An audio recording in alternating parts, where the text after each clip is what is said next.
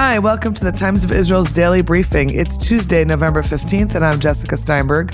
I'm joined today by political writer Tal Schneider and diplomatic correspondent Lazar Berman. Hello to you both. Good morning. Hi, Jessica. Good morning. So, we're going to talk about the 25th Knesset being sworn in today, as well as the ongoing coalition negotiations and whether ambassadors to Israel will meet with far right politician Itamar Ben Gvir. Russia's Kremlin has weighed in on Netanyahu's win, and we'll also talk about what happened at the UN yesterday. We'll get into all of that right after the break. A scrappy army fighting three enemies an unlikely victory, and a country forever changed. Join host Dr. Noam Weissman for a special Unpacking Israeli History mini series, where he shares the story of the Six Day War as you've never heard it before. Travel back to 1967 as Noam recounts the tense lead up to war, the fierce battles fought, and the aftermath that continues to affect Israel to this day. But what led to this war? How did Israel emerge victorious?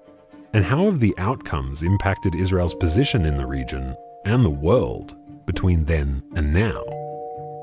Unpack the six days that changed Israel forever in this three part special of Unpacking Israeli History. Listen to these episodes and more wherever you get your podcasts. Brought to you by Unpacked a division of Open Door Media.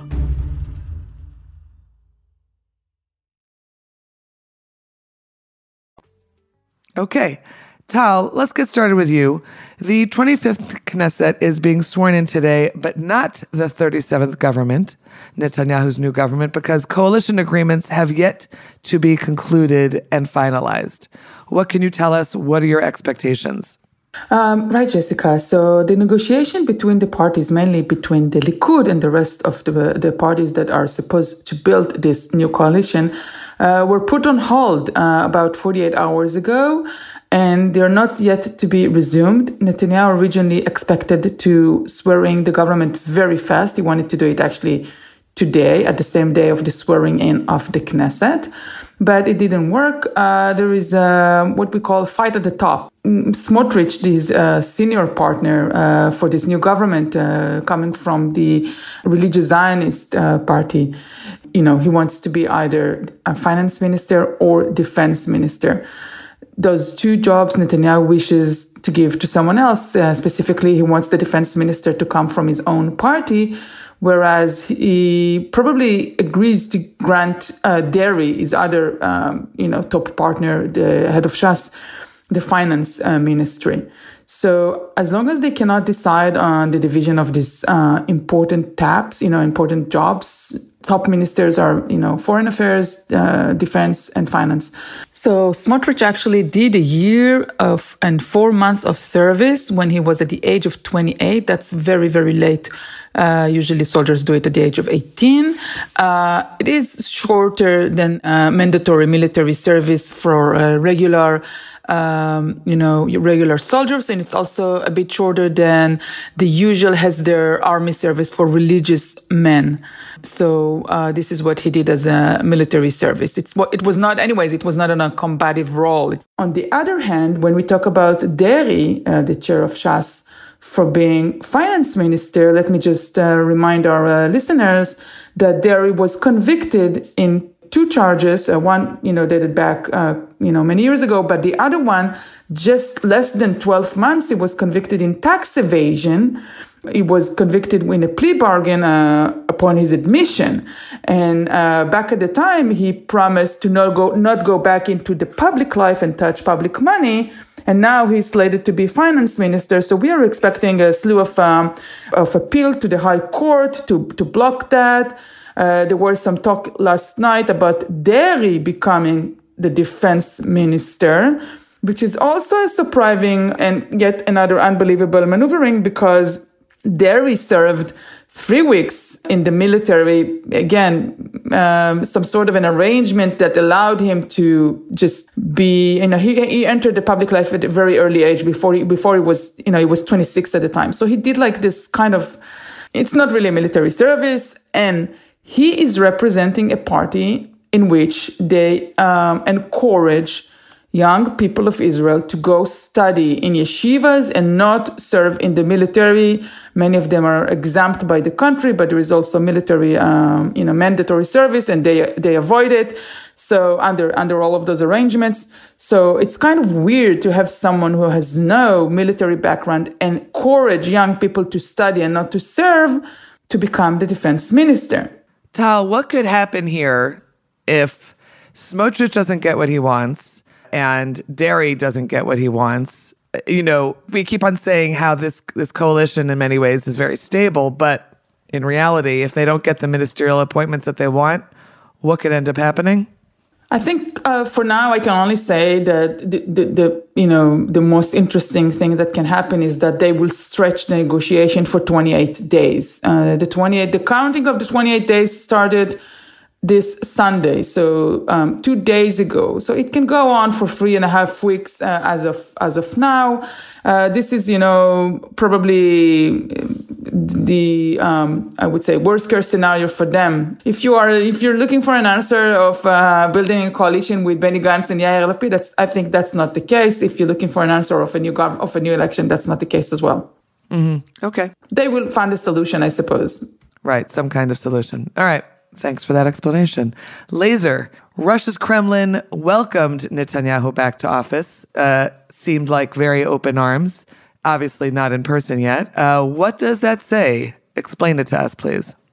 Yeah, so there's been a lot of anticipation uh, whether Netanyahu and Vladimir Putin, Russia's president, will have a phone call. I assume they will at some point. And then the question is, what will the return of Netanyahu mean for Russian Israel relations? I remind the listeners that for Netanyahu's previous 12 years, this was before the Russian invasion, Netanyahu was probably the Western leader with the warmest personal relations with Vladimir Putin. And Israel has certainly embraced that role as a, certainly a Western country, but one that is not anti-Russian, one that is able to maintain, uh, perhaps uniquely, um, open channels of access both, both in Washington and Moscow. Under the Lapid Bennett gov- government, we know that uh, Israel tried to uh, walk this awkward tightrope in which they publicly made statements supporting Ukraine and sought to, to show that they were in the Western camp, but also wanted to maintain uh, its ties with, with Russia, especially around uh, military coordination in Syrian skies. Now, uh, it seems like the, the Russians uh, are hopeful about the relationship that it will get better with Israel under Netanyahu. Um, Kremlin spokesman Dmitry Peskov said in response to a question that that Russia values its constructive relations with our Israeli partners, and they said it's important for us to see people at the helm uh, who share a common approach to further developing bilateral relations. So they certainly are taking the the public stance that that they're open to to the relationship getting better. Um, let us also not forget that the relationship with Ukraine has taken a surprising downturn this week with Ukraine's uh, vote against Israel at the UN. Um, in that that Friday that Friday vote uh, calling on the International Court of Justice in The Hague to issue a ruling on on the uh, Israel's occupation of the West Bank. So Israel is certainly piqued about that. There are reports this morning and uh, after this podcast, I need to speak to, to Ukraine's ambassador um, about Ukraine's ambassador to Israel being summoned by the foreign ministry over that vote. So this comes at a time when when uh, Kiev Jerusalem relations are taking a surprising downturn. I don't think it will be a permanent problem, but there's certainly tensions rocking the boat right now, and Russia is fully aware of that. And we'll talk a little bit later in the podcast about what happened in the UN yesterday. We're going to take a quick break, and when we're back, we'll talk about Itamar Ben Gvir. With what seems like an endless amount of information at our fingertips, we tend to forget that wondering about things is really part of the journey to finding answers we're looking for. So, when it comes to the hot topics of Israel, Judaism, and Zionism, there's so much to wonder about right now that it's hard to know where to turn. Enter the latest weekly podcast from Unpacked Wondering Jews with Michal and Noam. Join hosts and educator extraordinaires Michal Biton and Noam Weissman as they tackle these topics and the uncomfortable questions that surround them, with the goal of working towards the answers together with their listeners. And Tune in for a special episode featuring a fellow wanderer, Chaviv Rettig Gur, out now. No matter where you're from, if you've ever wondered about anything, this is the podcast for you. Subscribe to Wandering Jews with Michal and Noam on your favorite podcast app today. Wandering Jews is brought to you by Unpacked, a division of Open Door Media. Okay, we're back. Tal, so we have Itamar Ben Gvir saying that he has been meeting foreign diplomats in order to improve his international image, but no one else is claiming to have had such meetings. What do you make of all of this? Right. So, um, you know, when the negotiation started, uh, Israel's president Herzog apparently said to Itamar Ben Gvir, the, uh, the chairperson of Jewish Power, that in order to establish credentials and then, you know, kind of a stand among a worldwide audience, he should start just, you know, doing rounds. Why won't you start to talk to people and, and explain to them your senses so, so people, uh, will not be afraid of you? That was, you know, some sort of the, of the content of the, of these, of this discussion with the president. We know that because the president was, uh, was caught on open mic during the negotiation and then Ben Gvir himself issued a statement saying, yes, you, uh, you know, uh, following the, the president advice, I, I will now, I am now, you know, meeting foreign diplomats. So I've called diplomats, ambassadors, and other officials from Great Britain, you know, Germany, India, Japan, um, Egypt, Australia, Greece. I called, you know, bunch of them, really, lots of lots of uh, foreign dignitaries who are stationed in Israel. Uh, Belgium also, yeah.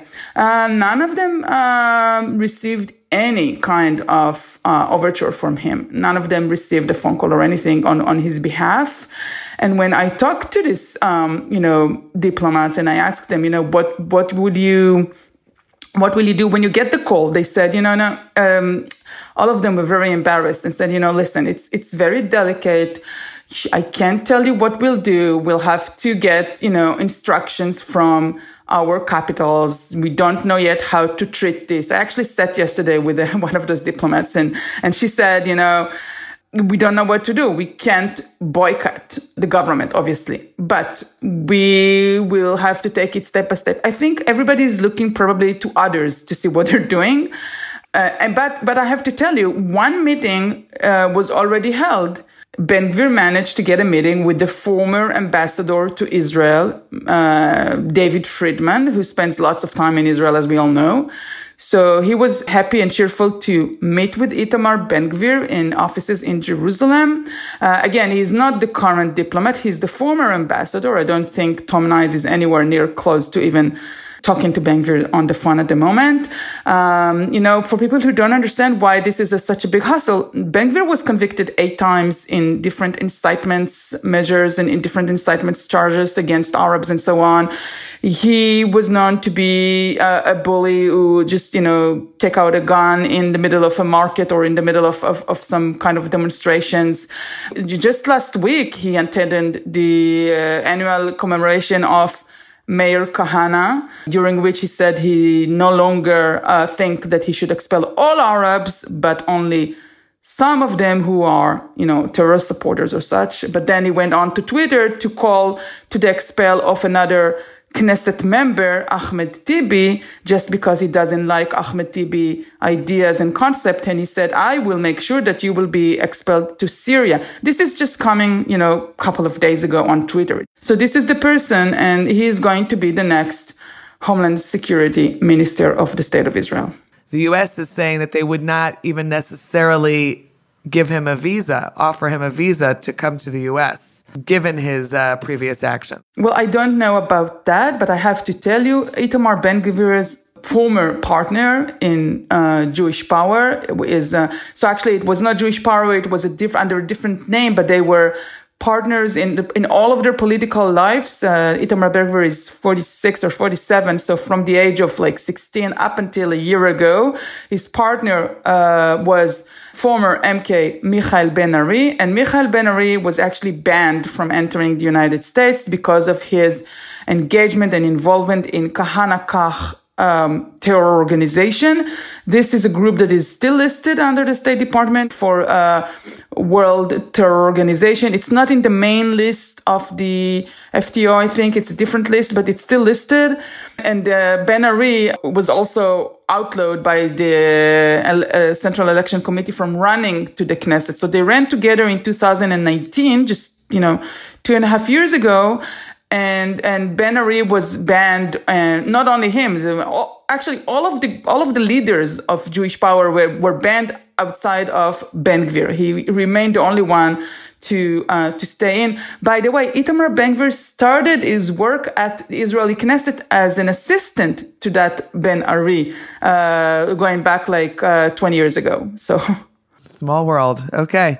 Thanks for that, Tal. And Lazar, let's talk about what happened at the UN yesterday. Did Israel retaliate for Ukraine's vote against Israel at a committee on Friday? What's happening between Israel and Ukraine at the UN? Yeah, so Israel was certainly very upset, as, as I mentioned, about Ukraine's support for that uh, fourth committee measure calling that will move a vote to the General Assembly next month which will ask the International uh, Court of Justice to rule on whether Israel's occupation of the West Bank has become a permanent annexation, which would be a war crime. Um, I'll just note that Ukraine has not voted with Israel, especially in the past. So it's not like um, you know Ukraine was uh, was a reliable pro pro Israel vote uh, at the UN. But with all of what uh, Ukrainian leaders have said about why isn't Israel supporting us, you know, we have all these connections, historical, cultural, and values, um, you could see why Israel would be quite frustrated with this. Now, the question is, did Israel retaliate yesterday? It certainly seems like it. Okay, so there was a vote at the General Assembly um, creating a mechanism by which Russia, should they ever agree to, which they won't, uh, would pay re- uh, reparations to Ukraine. Uh, it seems like retaliation. Israel has not issued, issued any explanation of this, but there are reports in, in Hebrew media that uh, Israeli diplomats, not quoted by name, say that no, the decision was taken ahead of time to vote against the, or to abstain on this. Uh, we don't want to create a precedent by which we can be uh, called on to pay reparations um, to Palestinians. But that's what they're saying behind the scenes. This certainly feels like um, some sort of retaliation. It's important to note that Israel is the only Western country that did not vote in favor. Obviously, the uh, Europe in North America um, are very much united in their opposition to to Russia, and they they they uh, in, in, international bodies they certainly stress that. Um, but it's also important to note that in the Middle East, most of the countries abstained. So Israel is standing out as a Western country, but is is quite in line with some of its uh, peace partners and countries like Saudi Arabia. So um, we at this point we don't know whether it was really um, you know retaliation, but it certainly feels like it. Will there ever be any more clarity on that? It continues to escalate between Israel and Ukraine. Today, the as I said, the ambassador of Ukraine to Israel was summoned by the foreign ministry, and I'm going to get talk to him about that uh, in a couple of minutes. Um, so this is not something that Israel wants to put to bed yet. Um, you know, so what if they did indeed retaliate? I think the message has, has gotten across. We'll see whether there's further retaliation. At some point, I would expect both sides to, to you know, kind of tamp down on on this. It doesn't serve anyone's interest. Um, and I think when Bibi starts taking control of the, really takes control of the you know, of Israel's diplomatic mechanisms, um, you know, he'll he'll uh, put his approach in as well, and which is probably going to be that this isn't serving anyone right now. Got it. Okay. Thanks for that, Lazar. And thank you, Tal, as well, for being with us on today's daily briefing. Thank you, Jessica. Thank you. And we'll be back tomorrow with another daily briefing. In the meantime, have a good day. Happy listening. Thanks for listening to the Times of Israel's daily briefing. And thanks to our producer, Gilad Brownstein, and to Gili Amar for this out of this world music. You can find us daily wherever you find your podcasts. And on our mothership, timesofisrael.com. Like what you hear? Consider rating us on Apple Podcasts or Spotify to spread the word. And be sure to check out our weekly feature, Times Will Tell, released every Friday. Until next time, Shalom.